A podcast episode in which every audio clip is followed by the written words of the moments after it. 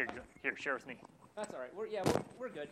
We're good. Okay, so tell us how you first met your wife. Oh, yeah, this is not good because I don't remember. Um, no, we, we both ran cross country in college, and so actually we got our freshman years. We arrived on campus two weeks for our preseason, and so uh, yeah, I met my wife two weeks uh, before our freshman year of college, and then we yeah we ran track and cross country together for four years. Who's faster, you or her? Me by a margin. Okay, all right, good. What is your preferred Bible translation? Ooh, um, okay. So uh, usually when I'm, I'm spree- speaking and teaching around the United States, I use the NIV 84. That kind of seems like an average. I particularly enjoy the Psalms and King James just for the poetic nature of it. Sometimes when I'm um, studying, I get a kick out of the NET, the New English Translation, because it includes the translation notes, and that's helpful to me sometimes. But yeah, NIV, ESV, in that kind of range would be sort of the middle ground there. All right. What was your most interesting college course, either undergraduate or graduate? Oh, um, yes, graduate. My most interesting course was a course that I made up as a. It was a real course. I, it was just an independent study, and it was called "A Non-Hippie Theology of Creation Care for Non-Vegetarians." okay. Sounds good. I'm glad you asked. Glad, yeah. The, yeah. the subtitle was Considering the Role of Ox and Orthodox. okay, all right, last one. What is your favorite hobby? Oh, um, I collect hobbies for a hobby. So, um, yeah, I've, I've done a whole, I have an eight foot unicycle. I like to juggle. Beekeeping probably is the most recent one that I've picked up. I'm thinking homing pigeons, but my wife said with the arrival of the fourth child that I was on a kind of temporary grounded from new hobbies. So, my, do you ride the unicycle? I do ride the unicycle. Yeah, that was uh, very good. I haven't for a little bit, but it's it's in me somewhere. Riding, learning to ride a unicycle is like learning to ride a bike. Once you know how to do it, you can still wipe out horrendously. So it's. Uh, All right. Okay. Thank you. yeah. Thanks for those questions. And actually, those were much easier than the than the football ones. Uh, so appreciate that. Well, you've come back for another round, and uh, tonight is a topic that um, is important for us to think through as Christians. Certainly, as a culture, we're very interested in it.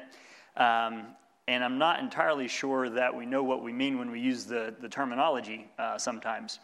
And so, what I would like to kind of give as the, the general overview is the, the theme for tonight is Christianity matters for salvation mercy, justice, the death, and the resurrection of Jesus. And there's no way I'm going to be able to do justice to all of that uh, within the next half hour, but I want to throw some things out there I think that would just plant some seeds, hopefully, for your continued thought on this.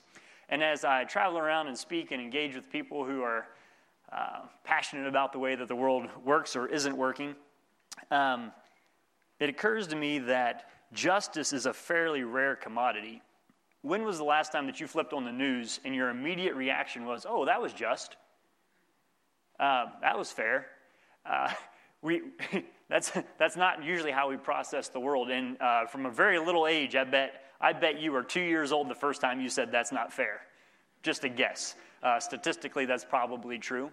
And then we live in a time in which people are campaigning for and excited about and seeking uh, love and justice. Everybody wants them.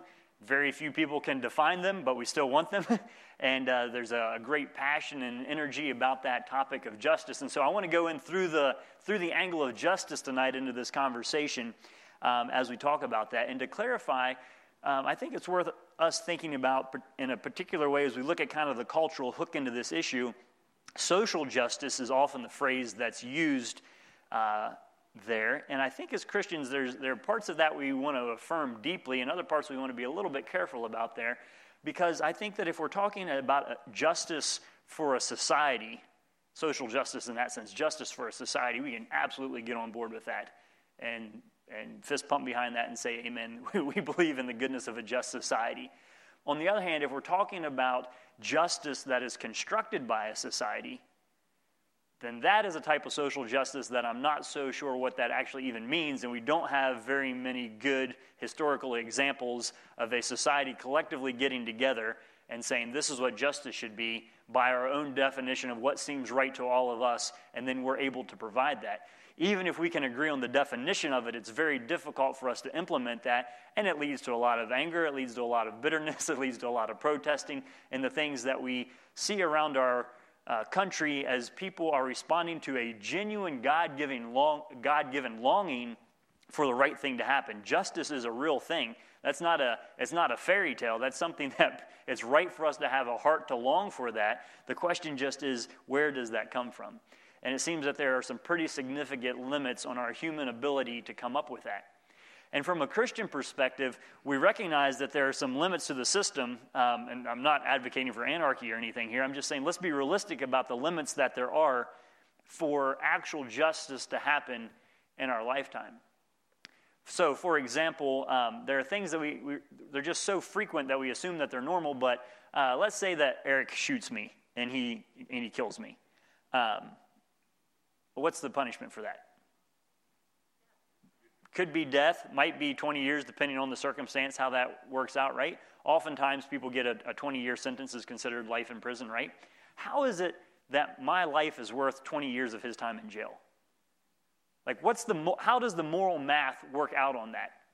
Or take any type of uh, societal infringement and then we put a monetary value on it by fining somebody for a moral infringement. It's like we're si- assigning a mathematical weight to a moral thing. You see, it's, it's difficult. We, that's kind of the best we can do. And I'm not saying that we shouldn't have punishment for shooting me, I'm all for that. Um, but I'm just saying, how do we actually compensate for that? And so, what actually happens for us as we're thinking about this as Christians is the things that we do, and this goes back to where is our morality grounded that we talked about uh, previously. If it's grounded in, in who God is, and then He speaks things and creates things, then those are sacred. They're defined for a certain thing. Human life is sacred. And so the transgression against the sanctity of something that God creates, we have a hard time establishing justice on earth for something that is divinely declared to be sacred. We broke God's rule. In a man made system, we can come up with an approximation for that, and it's right that we do that as a society to try to figure out what's the best way to, to mitigate that or to prevent that type of action or behavior. But let's never get under any illusion that even an eye for an eye makes things fair and that that balances it out. You see the difference there? We have a, a heart for justice, but as a Christian, I see, a, I see the infringement as a, an infringement of something sacred. It's not just that you transgress the law of Pennsylvania when you do that, you've broken the law of God. And we're not going to be able to have uh, the right people on our courts to be able to solve that. It's a problem that goes beyond. And so, the, the longing that we have for justice that we were just singing about here, I think you see that expression in our culture where we recognize that there's a pitfall and there's a shortcoming in what it is that we are able to fully expect of ourselves and of each other in this time. Our society is not omniscient. it won't be totally just, even if we have all the right laws outlined.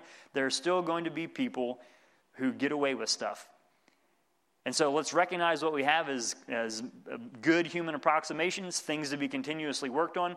But it would be a super depressing thing if we thought that ultimate justice came from the United States Supreme Court. Um, there's just so much more to that. It's not, it's a good system, but it's not enough. It's a vision of something so much higher. And so last night we talked about uh, morality, but what about when you're on the receiving end of injustice? I bet if you sit here, it won't take you too long to think of a time in which somebody did something to you, something happened to you, then the person who did it got away with it.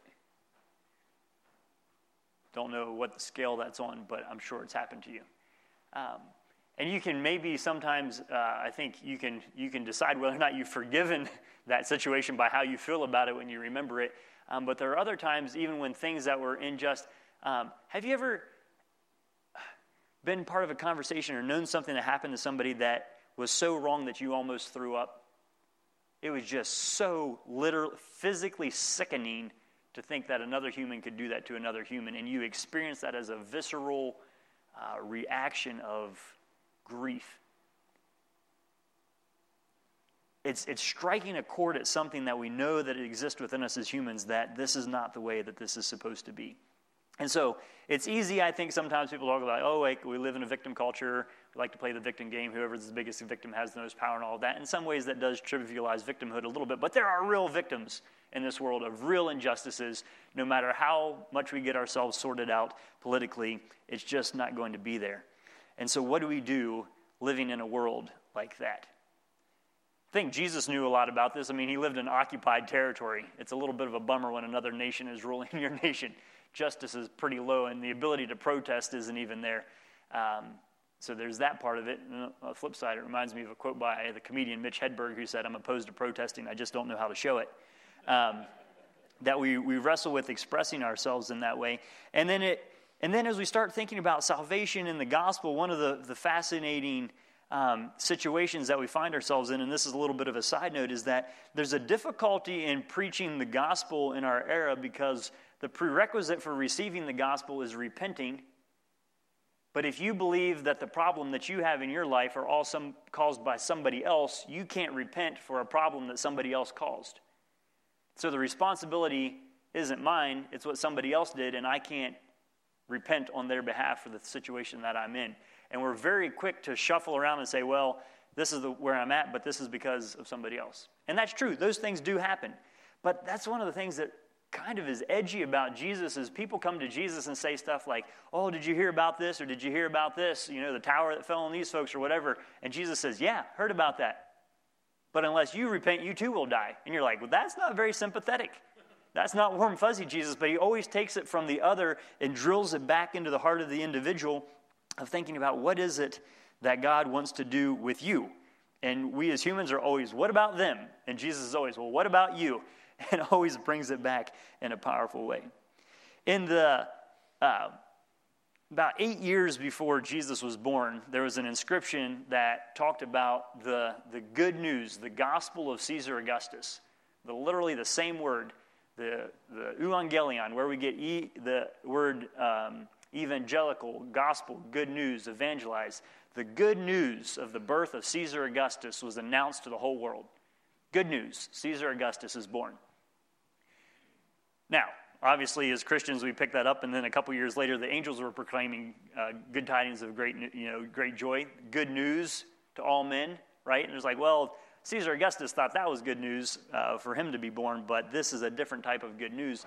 And it occurred to me that when we start using this idea of who's in charge and, and the goodness of the news and the righteousness that then comes from who the king is, is that the annunciation of a kingdom is not necessarily good news.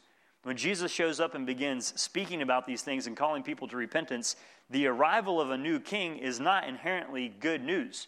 That's just news.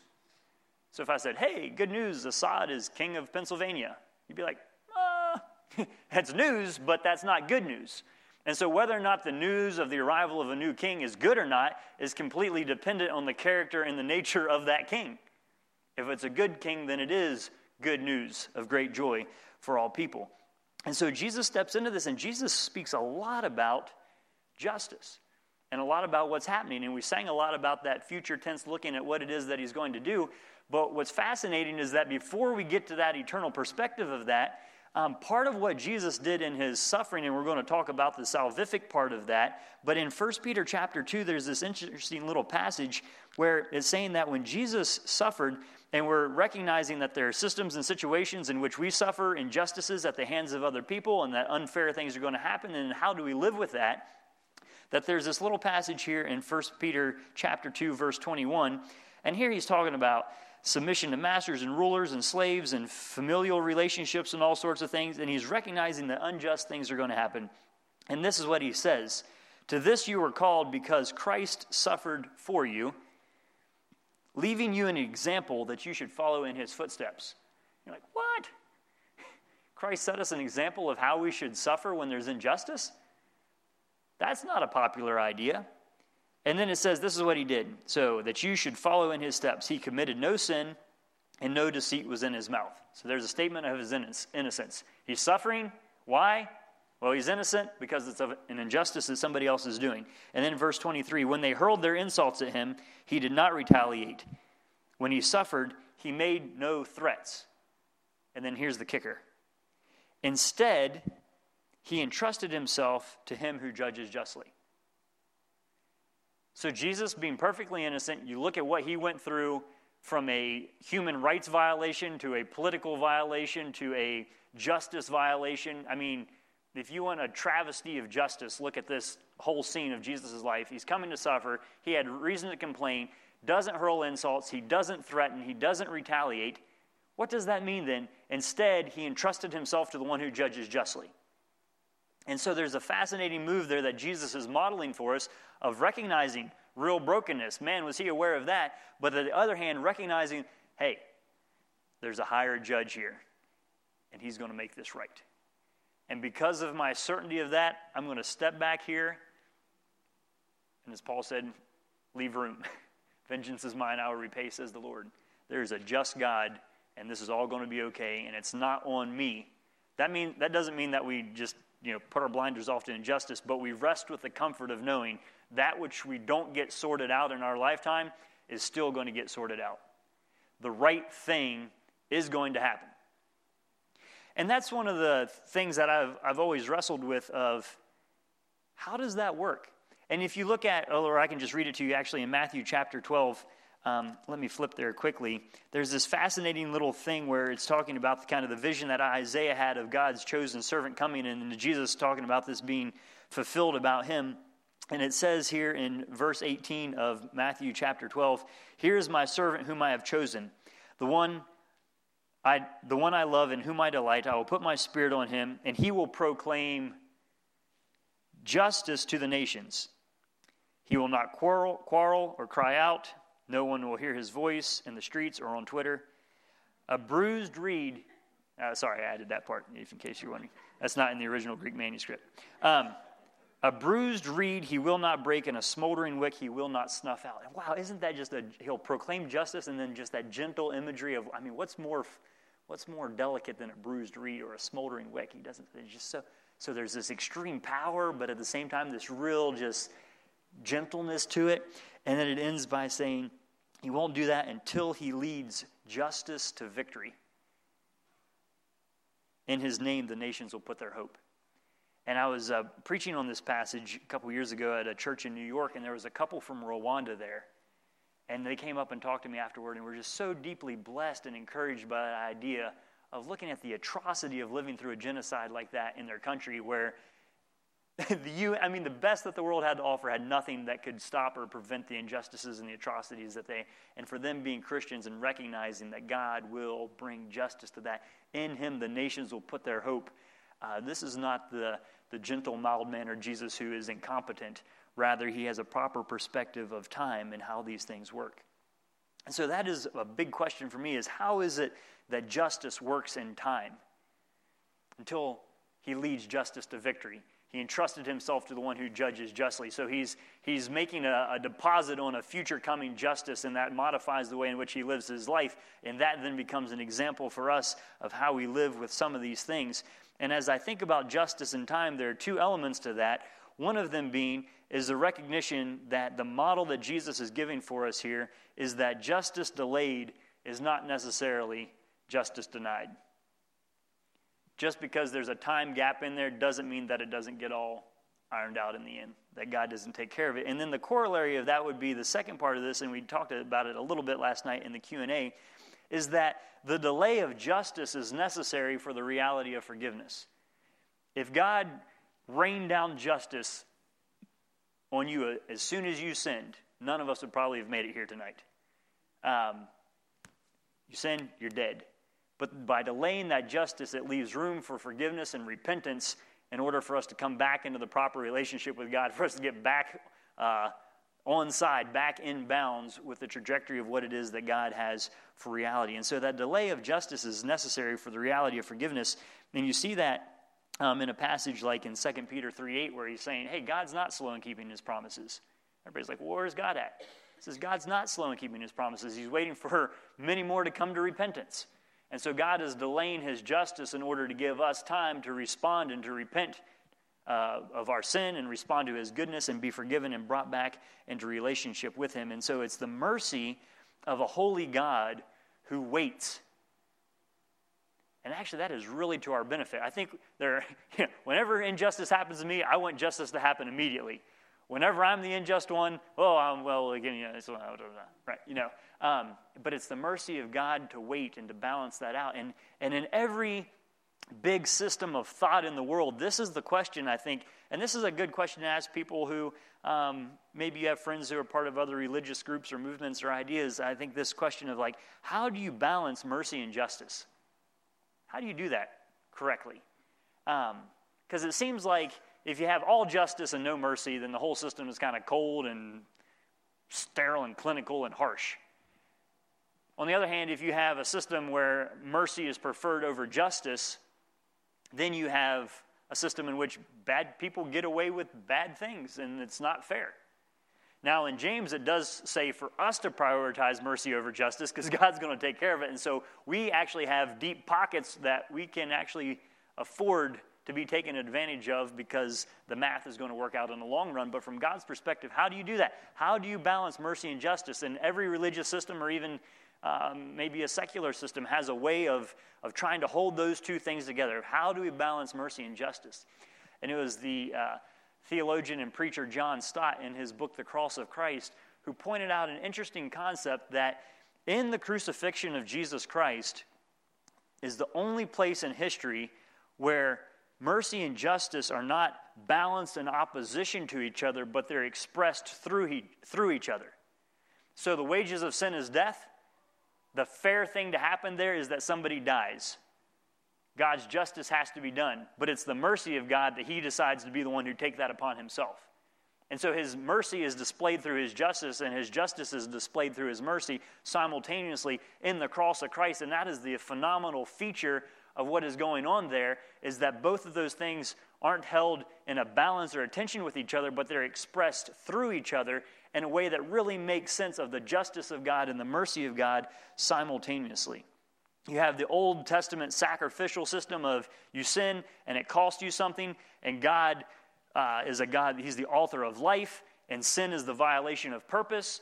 And so, when the violation of the purpose of life, of which God created things, when there's an infringement upon that, death happens, there's bloodshed because that is not the way it's supposed to be. It's a recognition, it's a cost, it's a payment. Something has to step in and balance it out because God is a God of justice.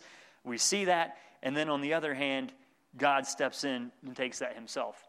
It's kind of like the, I mean, you get this, this that sounds New Testament y, but it gets started way back, like even in the covenant with uh, God with Abraham when they when they cut the animals in half. Do you remember that one? That's a super weird thing, isn't it? So they go out there, chop the animals in half, split the halves apart, and then uh, Abraham falls into a sleep and God passes through the animals. And if you go look at all the other ancient Near East covenant making ceremonies to figure out what in the world is going on there, basically what they did is say it's two kings are making a treaty or a covenant together. They take some animals, they chop them in half, they put the pieces out there, and both of them walk in between it. And as a statement of that, they're saying, Look, if I don't uphold my end of the bargain, this is what you're allowed to do to me. May I die and be split in half. This is the punishment that's ahead of me if I don't uphold my end of the contract. So the kings go through and they've made a covenant. Isn't it interesting, though, that when God does that with Abraham, who goes between the pieces? God does. What, what's Abraham doing? Sleeping. um, and God passes through almost saying, when the covenant doesn't work, I take the punishment for that. That's way back there. Way back there. And then we see the fullness of that coming to fruition and God actually playing that out in the life of Jesus and Christ taking that upon himself. So there's that, that substitution for sin. The wages of sin is death. God made him who knew no sin to be sin that we might become the righteousness of God. There's the transaction in that direction. But then there's also a fullness of this justice element that is important for us in the resurrection.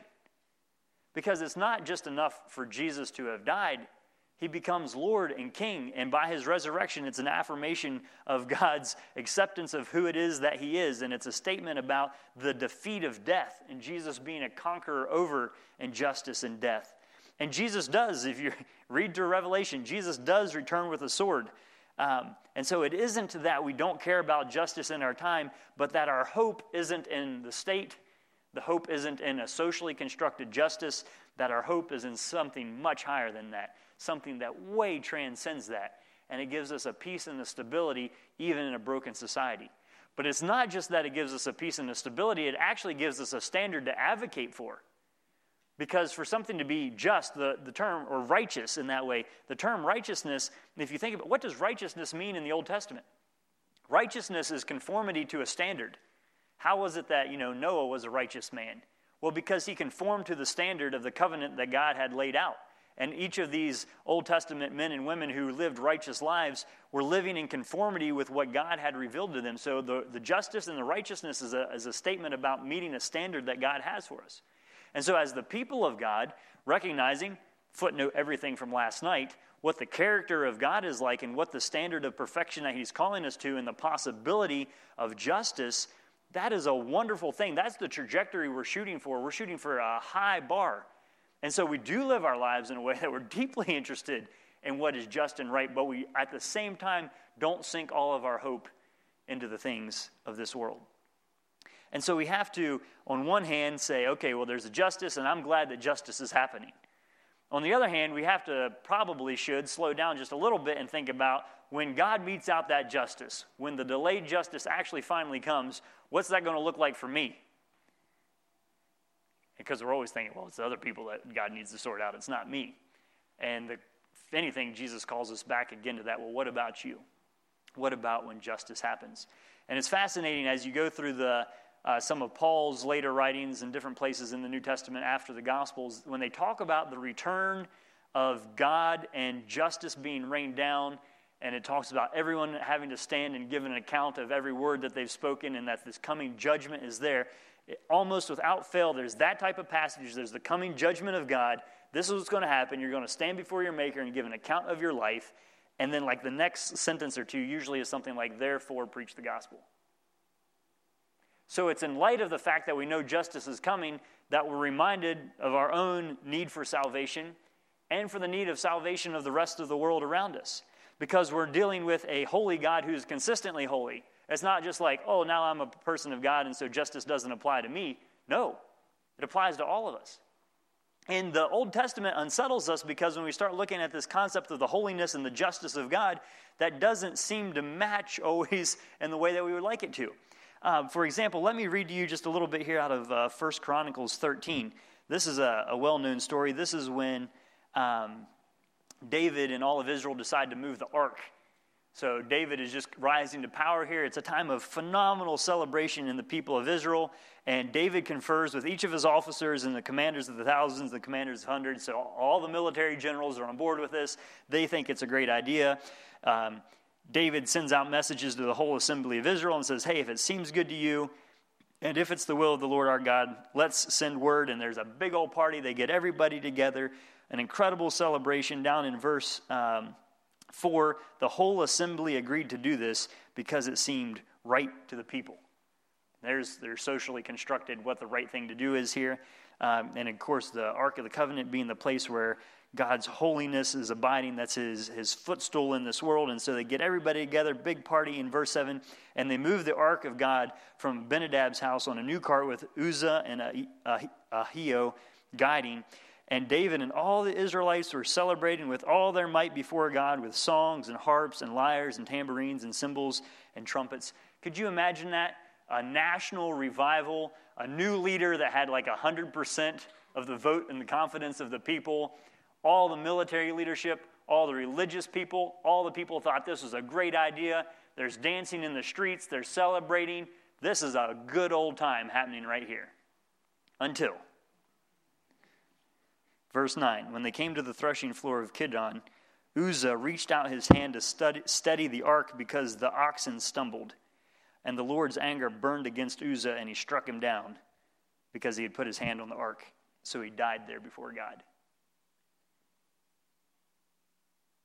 You want to talk about killing a party. then David was angry because the Lord's wrath had broken out against Uzzah. And to this day, that place is called Perez Uzzah. And David was afraid of God that day and asked, How can I ever bring the ark to me? And he left it there. Everybody thought this is a great idea. And you're like, What's wrong with God? I mean, he was trying to be helpful. The oxen stumbled, he was trying to do the right thing. Stuck his hand into the nuclear reactor of God's presence. I don't know that it was God that hated him. It's just that a human isn't made to withstand the presence of God like that. That's not how we were created. I think uh, I like the line Dallas Willard used one time. He said, I am fully convinced that God will let everyone into heaven who can stand it. You don't jump in front of a truck. You don't waltz into the presence of God. You don't stick your hand into the manifest presence of His reality on earth without consequences. Even if all the military generals and the leader of your country and everybody, it all seemed right to all the people. Now, was God being overly harsh here? Well, you know, you know what's fascinating? They forgot to do a whole lot of really important stuff in that maneuver. And if you flip over two chapters, they give it another round in chapter 15. Um, then David makes a different speech because they're going to try this one more time. And he says in verse 2 No one but the Levites may carry the ark of God because the Lord chose them to carry the ark. The ark was never supposed to be on a cart, certainly not hooked to an ox. It was supposed to be carried on poles on the shoulders of the Levites who were consecrated. There's extreme precision of God's revelation of the proper way to do this kind of thing. And so you can read about all of the um, uh, care that was taken to do it. Then over in verse um, 13, we did not inquire of him about how to do this in the prescribed way. That's what David is saying has gone wrong. But it's funny, even back in 13, they say, if it sounds good to the people and if it's, and if it's the will of God, we're going to do it. Hey, that sounds good, let's go for it.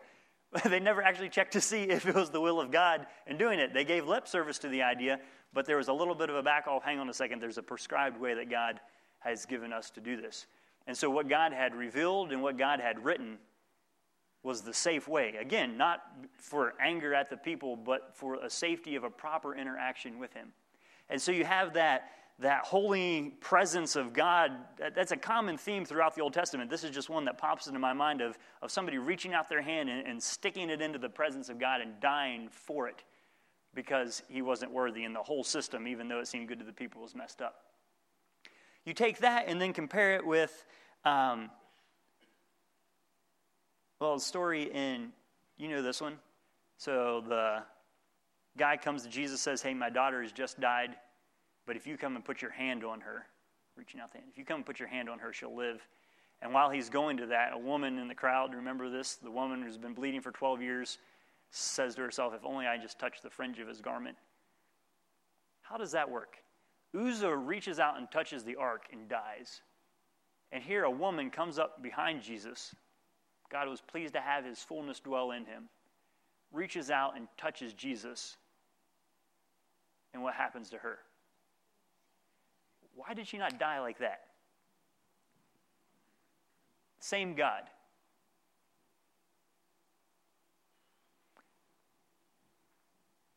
Reaching out her hand into it.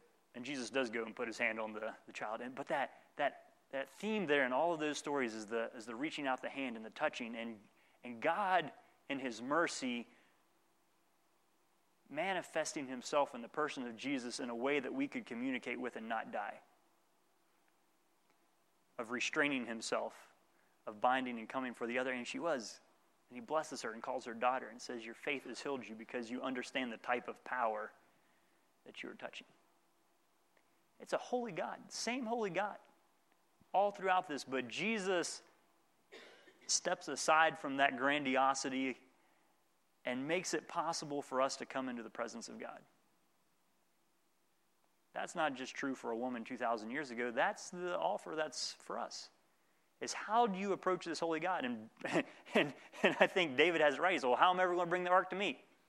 Well, you don't bring God to you, you go to God. And He makes a way for that to happen.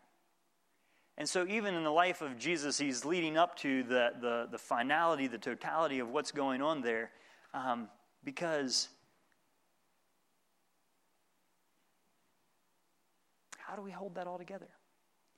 And it's and I think that's the, the big question is that so much of and a lot of the young people that I speak with on college campuses who grew up in the church wrestle with this of saying, you know, uh, we, you know, uh, it's fun to go and we sing these praise songs about God's love and the sloppy wet kiss and all of this.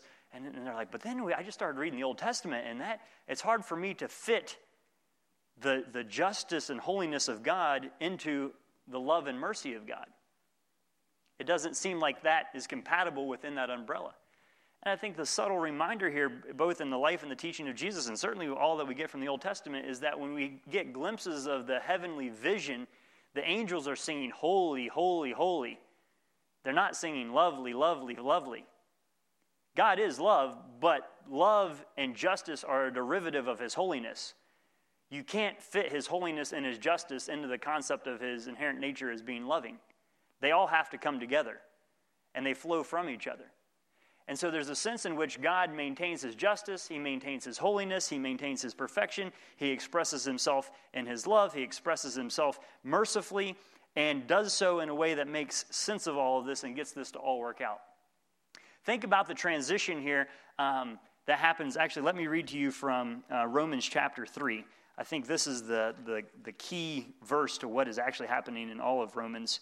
Um, in this preamble here, I just want to read you five verses here from Romans chapter 3, starting in verse 21, because I think this is important for us to get the, the fullness of what it is that God is doing as He's inviting us into relationship with Himself. So here, verse 21 But now a righteousness from God. Okay, let's just stop here a second. Where does the righteousness come from? From God. But now a righteousness from God apart from the law. Is, is this righteousness based off the Old Testament? No. Righteousness from God apart from the law has been made known, to which the law and the prophets testify. And this is what's cool about this. In no way do we reject the Old Testament. It's just that I take the Old Testament so serious that when the Old Testament says something else is coming and then that thing comes, I believe what the Old Testament said about it. It is a, it's not a totally new and unheard of thing, but we're moving into something else here a righteousness apart from the law that was testified to by the law and the prophets. They're crucial for understanding who God is and how He operates in the world, but they themselves point to something else that is coming, to which the law and the prophets testify. This righteousness from God comes through faith in Jesus Christ for all who believe, and there is no difference, for all have sinned and fallen short of the glory of God. And that's what we were talking about last night. We're all in this together. But then it goes on from there, right? And are justified freely by his grace through the redemption that came by Christ Jesus. God presented him as a sacrifice of atonement through faith in his blood. He did this to demonstrate his justice, because in his forbearance he had left sins committed beforehand unpunished. He did this to demonstrate his justice at the present time, so as to be just and the one who justifies those who have faith in him. This is God's plan all along. He had a system for this. This is the gospel that we preach that Christ died for our sins according to the scripture. It wasn't a plan B, it wasn't a surprise. God foresaw it coming that he died, that he was buried, really dead, not faking it and that he was raised from the dead according to the scriptures. God raised him with power. I think that as we start to think about how it is that we fit into that, what's the, what's the, what's the definition then of salvation as it relates to this? And I like a little line by a theologian named John Jefferson Davis. And he says this that if you want a definition of salvation that reaches across all religious systems, it would be this that salvation is when your true identity is in proper relationship with ultimate reality. Salvation is when your true identity is in proper relationship with ultimate reality. Now, as a Christian, you can fill in those blanks pretty clearly. Your true identity, you're made in the image of God, you're created to be a child of God. Proper relationship with ultimate reality, ultimate reality is personal. It is God the Father, expressed and made known to us through the person of Jesus Christ. That, that spirit precedes matter from a Christian and Jewish point of view. That is ultimate reality. And that the goal there is for the proper interface and the proper relationship between who you are and who God is. And that's the whole question that Jesus is partly, part of the question that Jesus is answering for is, is what is that proper relationship? How does that work? And the simplest version of that that I can make it is here you have the, the God of the Old Testament, the God who's the same across all testaments, who is perfect. We don't have to tell people that they're bad in order for them to see that they need to repent. They just need to be reminded, as they probably know, that they're not perfect. Be perfect as your heavenly Father is perfect. That's a pretty high standard of, it's a pretty high bar to shoot for. And so here you have a perfect God, and here you have an imperfect Nathan. You can put yourself in here if you're imperfect like me. Um, And most of the systems of the world say, you know what? Here's a good God, here's us, and I just need to do these eight things, these five things, these 16, check the box. And I work myself up here, and then God looks over and says, Hey, Rittenhouse, great beard, you're perfect. Come on over. Um, and you read the story of Uzzah and the God of the Old Testament and the justice of the God of Jacob, and you're like, really? You're going to perfect yourself enough that, yeah, it's the problem of perfection. How does that which is perfect come into relationship with that which is imperfect and still maintain its definition of, of per- perfection? You can't take a perfect solution and add an impurity to it and it still be perfect. And so, what Christ does, the Christian understanding of this, is the only way that that which is imperfect can come into relationship with that which is perfect if, is if that which is perfect does something to perfect that which is imperfect to enable that relationship to happen. And that's the death of Christ. That's the invitation that we're invited into to say, you know what?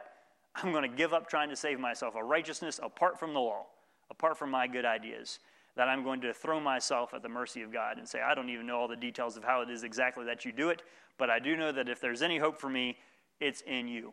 It's based off of the faithfulness of Jesus to the task that God had for him. That is the thing that saves me. I am with him. Repent and be baptized. New birth. It's a good analogy, it's a good reality. That God would willingly perfect us in order to put us back into relationship with Him that the things in this world that we see that aren't the way they're supposed to be, we feel that way because they actually aren't the way they're supposed to be. It's a call to us, it's a wake up call, it's a, a, hunger and a longing of the human heart that God would put us back in relationship with Himself. And you know what? It's not just that God would put us um, back in relationship with Himself. Let me find this passage here. Um, in in that Second Peter 3 passage where I talked about God not being slow and keeping his promises, he's patient with you, not wanting anyone to perish, but wanting everyone to come to repentance. It goes on and it says, But in keeping with his promise, we are looking forward to a new heaven and a new earth, the home of righteousness. That's actually social justice right there. When you're at home with righteousness and the earth is restored and renewed and so it isn't just a pie in the sky, warm, fuzzy, there's an emotional response to what it is that God does in it, but it's a legitimate hope for the future. And that's where we're going tomorrow night to look at the fullness of what eternity means, but also the way that it impacts our lives. But that is the simple thing of a holy God creating you to be in relationship with Himself, us being knuckleheads, and God saying, I'm going to walk through. I bear the cost. This is on me. And because I'm just, there must be a punishment, but because I'm merciful, I'll take the fall. And because I'm powerful, by the way, I'll rise from the dead and conquer everything in the end and be victorious. Whip out your sword, huzzah, winning team. There's that part of it that's there too. And so the invitation to become a Christian is an invitation to line up behind that type of a king. When we make the statement, Jesus is Lord, it's not a cute thing. That's a, it's a, a declaration of this is the direction I'm choosing to go, and I'm casting myself on the care of God recognizing that He is the one who does the good things in this world. Every good gift comes down from Him. In creation, who, who does it? God does it. Who helps Him? Nobody. He does it. In your salvation, who does it? God does it. Do you do it? No, God does it. That's kind of a repeated theme throughout Scripture if you haven't caught on to that yet, that God is the one who does the doing. We respond to that most certainly. And Jesus gives legitimate invitations, and people legitimately reject that. But the offer is there because the heart of God is expressed in the person of Jesus, who longs for you to know the fullness and the freedom and the satisfaction and be restored into the proper relationship with your Heavenly Father. And that changes everything in our lives, including the way that we handle and advocate for the injustice in the world around us. Amen.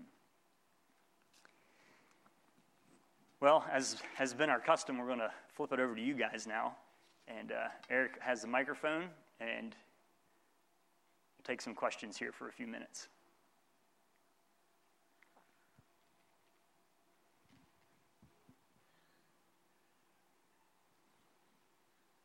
We're completely educated now, huh? okay, I have a question then. I'll get yeah. started. Um, men's Bible study this morning, we were reading Psalm 79.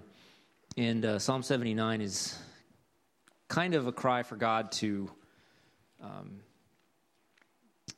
judge the mm-hmm. other nations. Um, and, and there's an interesting passage here. We were talking about this this morning, and I wondered what you would think about this. There seems to be this, I think this spills out into, into our lives too. There's this desire for God to judge people to keep his own reputation. Hmm. Like we seem concerned about God not dealing with sin because other people are going to think that he's not really God because he's not really dealing with sin. So, like in Psalm 79 10, you know, the writer says, Why should the nations say, Where is their God? Let there be known among the nations in our sight the avenging of the blood of your servant which has been shed. So it's like if you don't if you don't take care of this, people are going to be asking, where, well, where is your where yeah. is your God? And so I think there's this sense where often as Christians even we look at it and it's like, well, God, if you don't kill these people or if you don't punish these people, then you don't have the right reputation reputation. I mean, could you speak yeah. to that a little bit? Well, I think there, there are two sides to that. One is that I think, and C.S. Lewis is big on this, of looking at the Psalms as a helpful way. He's like, we're actually, we're fairly apathetic. We aren't angry enough about injustice and brokenness and sin. When you read the Psalms, there is real, real emotional anger there about that. And then on the God side of it, though, I think that, that whole idea of Jesus suffering and not retaliating and hurling his insult, think about that of Jesus asking God to forgive the people who are killing him. Stephen asking the same thing. And so, uh, man, is that not fascinating that you would ask God, don't kill these people, keep them alive long enough that they could come to know who you are? Um, that seems to be the, the heart shift that is modeled for us in the person of Christ. And so I think, yeah, we have that longing of like, come on, God, this would be a great opportunity for you to show up and make your name known. And then that Second Peter 3, God's not slow in keeping his promises, but he's waiting. And so it's a, a statement of the mercy of God. Um, but that's a hard thing to communicate of saying, I have a confidence that justice is going to happen, even though God doesn't do it right now. It's, a, it's part of his mercy, not a lack of his justice. Does that? Yeah, and isn't it true that really people would want to know probably more about our God if they saw a reaction of us like Stephen? Yeah um, which maybe Saul of Tarsus wanted to know more about that God um, at some point. Yeah, there. so I, but I think if you take that to its logical conclusion, then you start to look really weird. So, um, yeah, a, so a peculiar people, perhaps. Peculiar, yeah. yeah. so I have a I have an agreement with my brothers um, that if somebody ever kills me for preaching or whatever, wherever I am in the world, that my brother Ben will hunt them down and offer them forgiveness in the name of Jesus and share the gospel with them. And if they kill him, then my brother Abe goes. Now, there are some problems there if they kill me. But um, other than that, um, you know, it's a, and they said they'd do that. But that's, that's placing our, our hope in the justice and the mercy of God someplace also saying, you know what? If we're serious about what it is that Jesus is asking of us, there are situations in which it would be better for me to die and somebody else have the opportunity to know what I know than for me to live and them not know that. Um, so I'm saying this concept of the delay of justice and mercy and the reality of forgiveness, uh, that's easy to say sitting here. Um, but I think thinking strategically in those directions of what does that actually really mean, um, yeah, that would be a peculiar thing to have happen. Um, but I think that's what we see modeled in. Man, again, it's that that indwelling of the Spirit that we talked about of Stephen, you get, you're getting your head smashed in with rocks in the street, and you're concerned about the people who are doing that to you. Where does that come from? Where does that come from? And so that's a. Uh, and, and we, I mean, we, we know this. You, you see the, the, the Church of the Brethren pastor who just got executed in Nigeria. I mean, you see this time and time again of people placing their hope in another system, and I mean, he's going to get killed. And he's not pleading for his life. He's saying, you know, if this happens, that'll be bad. Hope it doesn't. God will take care of whatever. Um, man, that is a shocker to the world of what is wrong with those people in a right way. Um, I want some of whatever that guy has. Um, and to recognize, um, I think that those are just such humbling things. That's, I mean, it, it brings us in worship of like, God, I can't pull that off. But I know you do that in the lives of other people, and have mercy on me. Would you, would you use me in that same way? Um, so, yeah, I think it's a. Uh, Tozer said that glory demands submission to mystery. And I kind of like that idea. Glory demands submission to mystery. The things that are glorious are also mysterious. That doesn't mean that they're not true. My friend Cameron says that, uh, that something mysterious is an unexplored fact. It's true, but you haven't seen the bottom of it yet.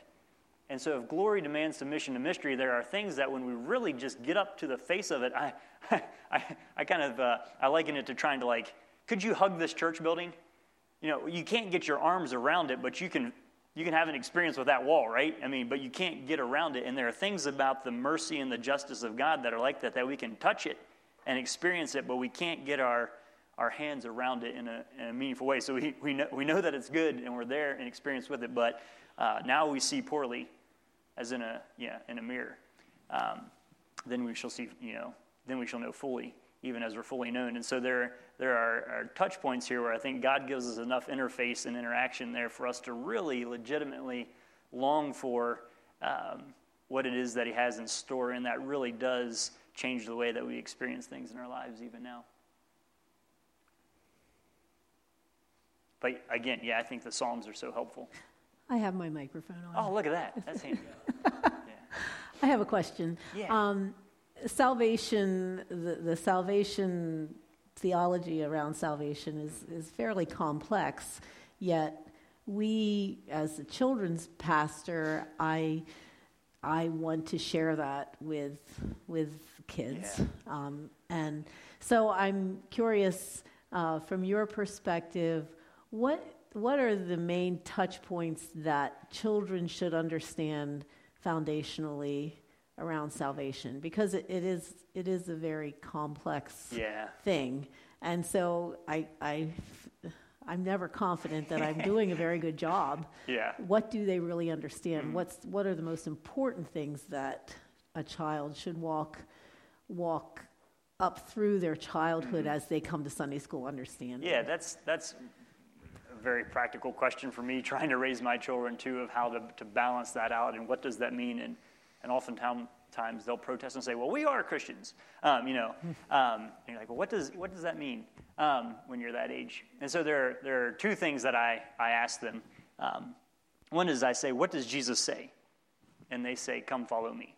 That's what Jesus says. But that's not what saves us. That's, a, that's an invitation into continuing to explore his life. And in that passage that I read in Romans chapter 3, different translations translate it in different ways of saying, um, for all those who believe, um, who have faith in Jesus, but other translations say because of the faithfulness of Jesus. And so it's the faithfulness of Jesus that's, it's, for me, it's kind of like how was Abraham saved? Well, he believed that God would fulfill his promises and it was credited to him as righteousness. Did Abraham have a clue how God was actually going to do that? No, but he knew that God was going to be the one who did it.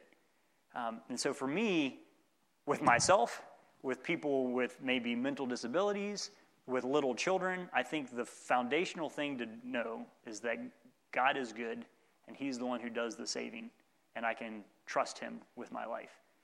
And at, the, at that, so living on the other side of the cross, we see the way in which God fulfilled his promise. We're saved by the, the, exact same fact is because of the faithfulness of Jesus to the task that God had for him and our confidence that he will be the one who does the doing that restores all things.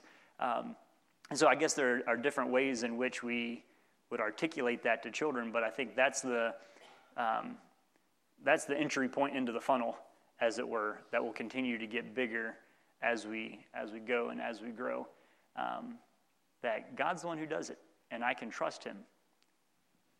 Um, just looking at the world and what needs to happen, that I, I don't know always how He's going to do it, but I do know that He's good and that He can do it and that He has made a way and that I'm part of that and that He, he loves and cares for me. Um, that's, that's good for me. It's good for children. It's good for all of us to know that God is the one who does the doing, and it's made known to us. His heart is made known to us in the person of Jesus, and we see the extent to which He has gone through that. So there's there's so much into that, um, but I would say that's the the truncated part of that. Saturday morning we have a men's prayer group, and um, my grandpa was praying and he was reflecting on how interesting it is to watch little kids um, pretend like they're grown ups.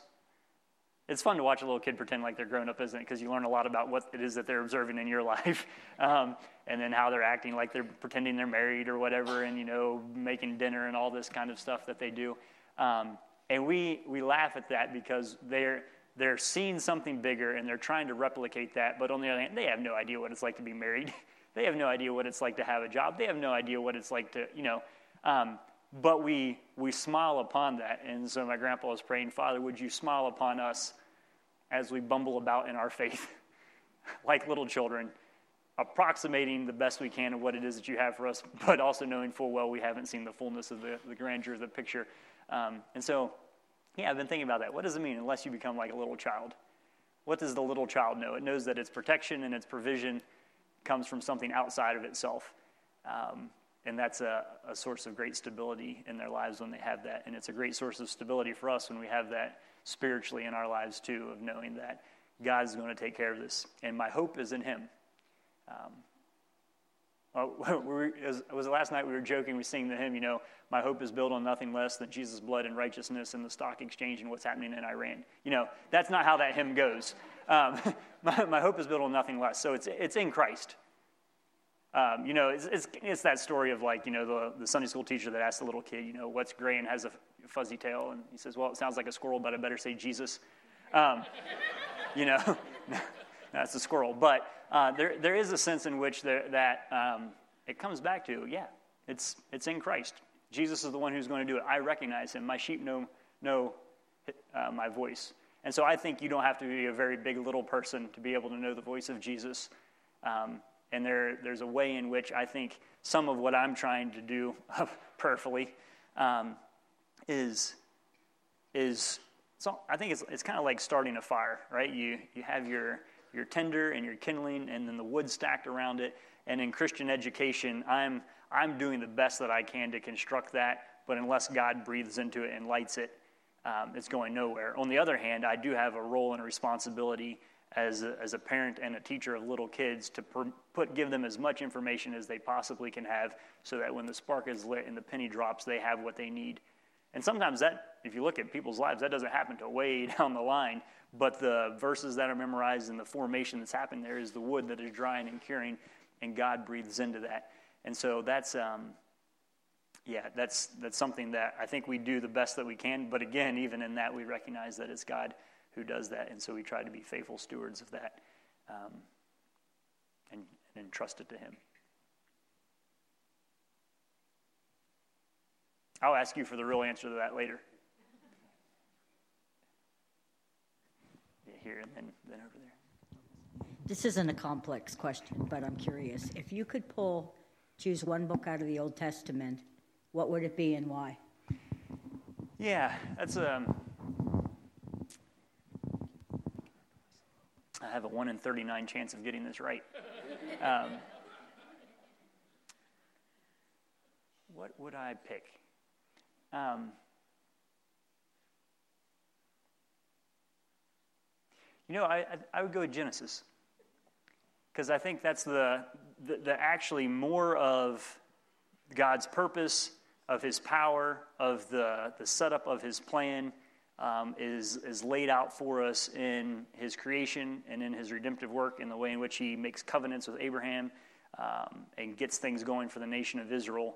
There's so much that if we don't understand about that, that really the, the work of Christ doesn't make as much sense of that. So I think um, starting with the beginning would be a good way to do that. Some, somebody's pocket is disagreeing with me.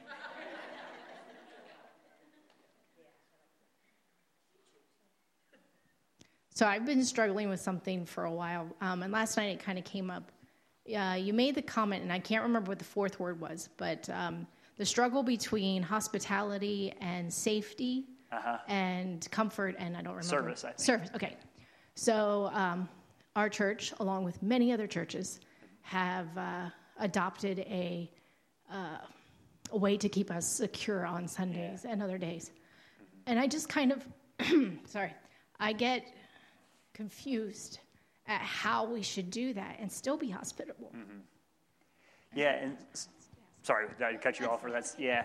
So I, I, think the line from Jesus that's germane here is when he says, "Be wise as serpents and innocent as doves," right?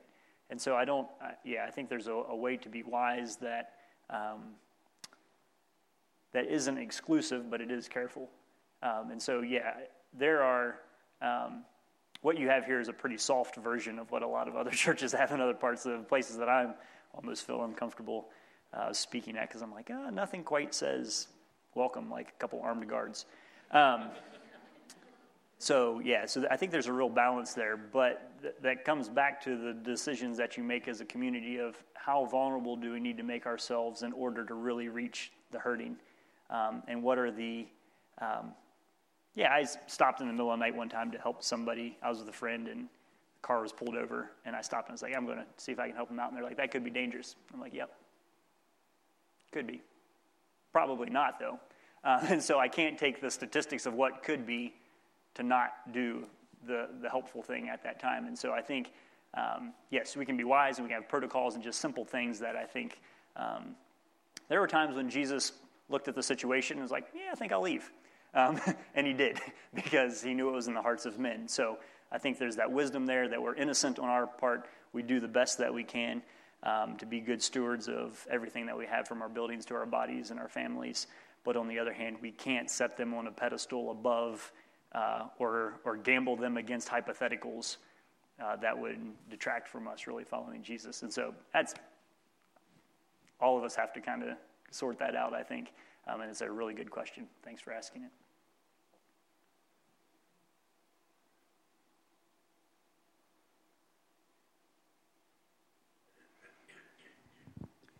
I just have uh, two things to speak to in regards to what you're talking about. Um, I don't know if you realize this or not, but uh, I don't remember where it was, but there was an Amish church where somebody went in and shot up the church. Yeah. And the families of the people within that church would not, they would not prosecute the person that came in and murdered the people in their church. They refused to. Mm-hmm. Um, they gave complete forgiveness, which is a huge.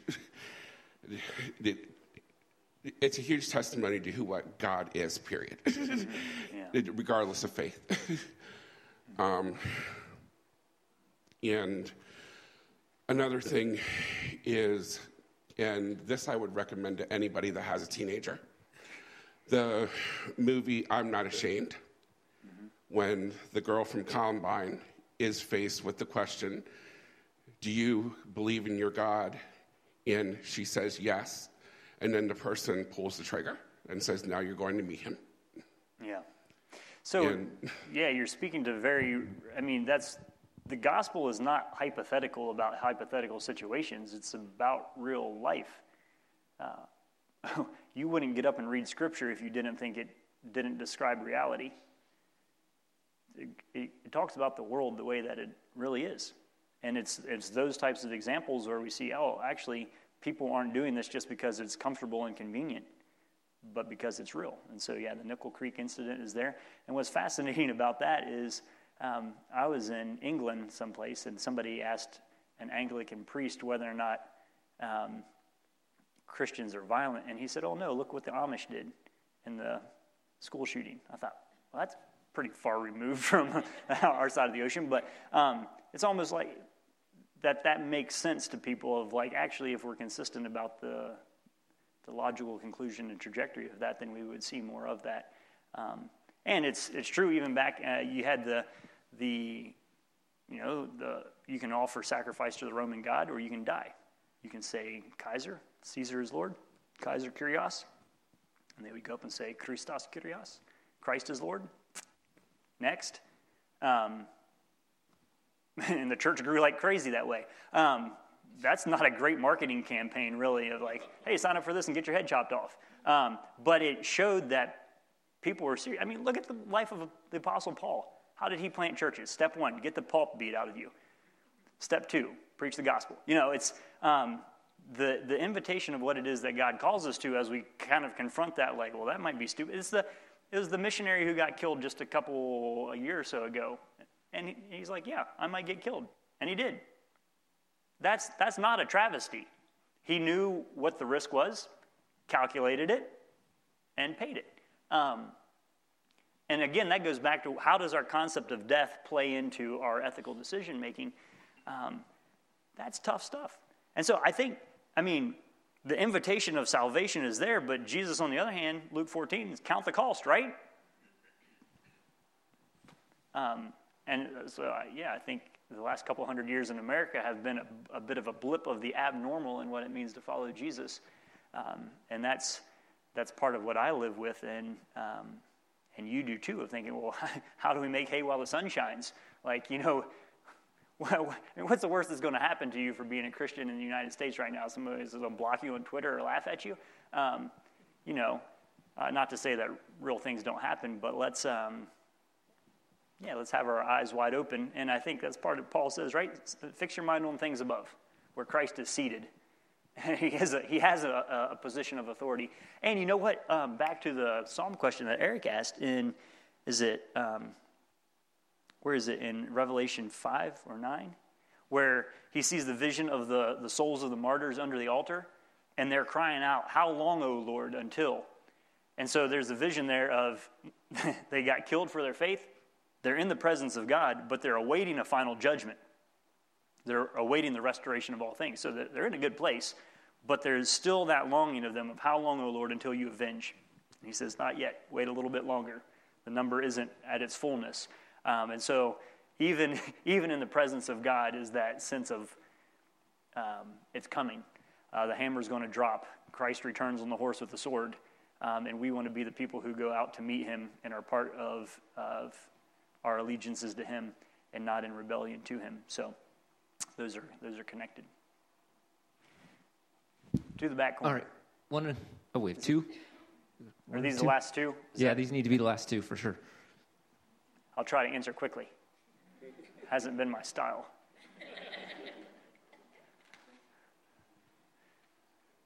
Ask a long question and I'll give a short answer. Perhaps this can be quick because it's not a question. It's an observation on the Nickel Mines. Oh, yeah. And to talk just a bit about why the Amish people insisted on forgiving. Mm-hmm. They were taught, as I was taught, that when you say the Lord's Prayer, you ask to be forgiven as you forgive others. And then Jesus immediately afterwards said, if you don't forgive other people, your Father in heaven won't forgive you. Mm-hmm. And they really believed that. We believed that. Yeah. If it was in the if it was in the Sermon on the Mount, that's it. We we grab on that and we follow that.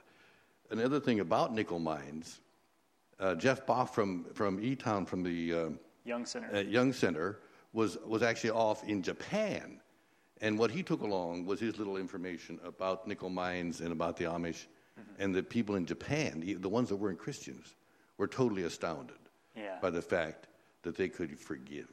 Mm-hmm.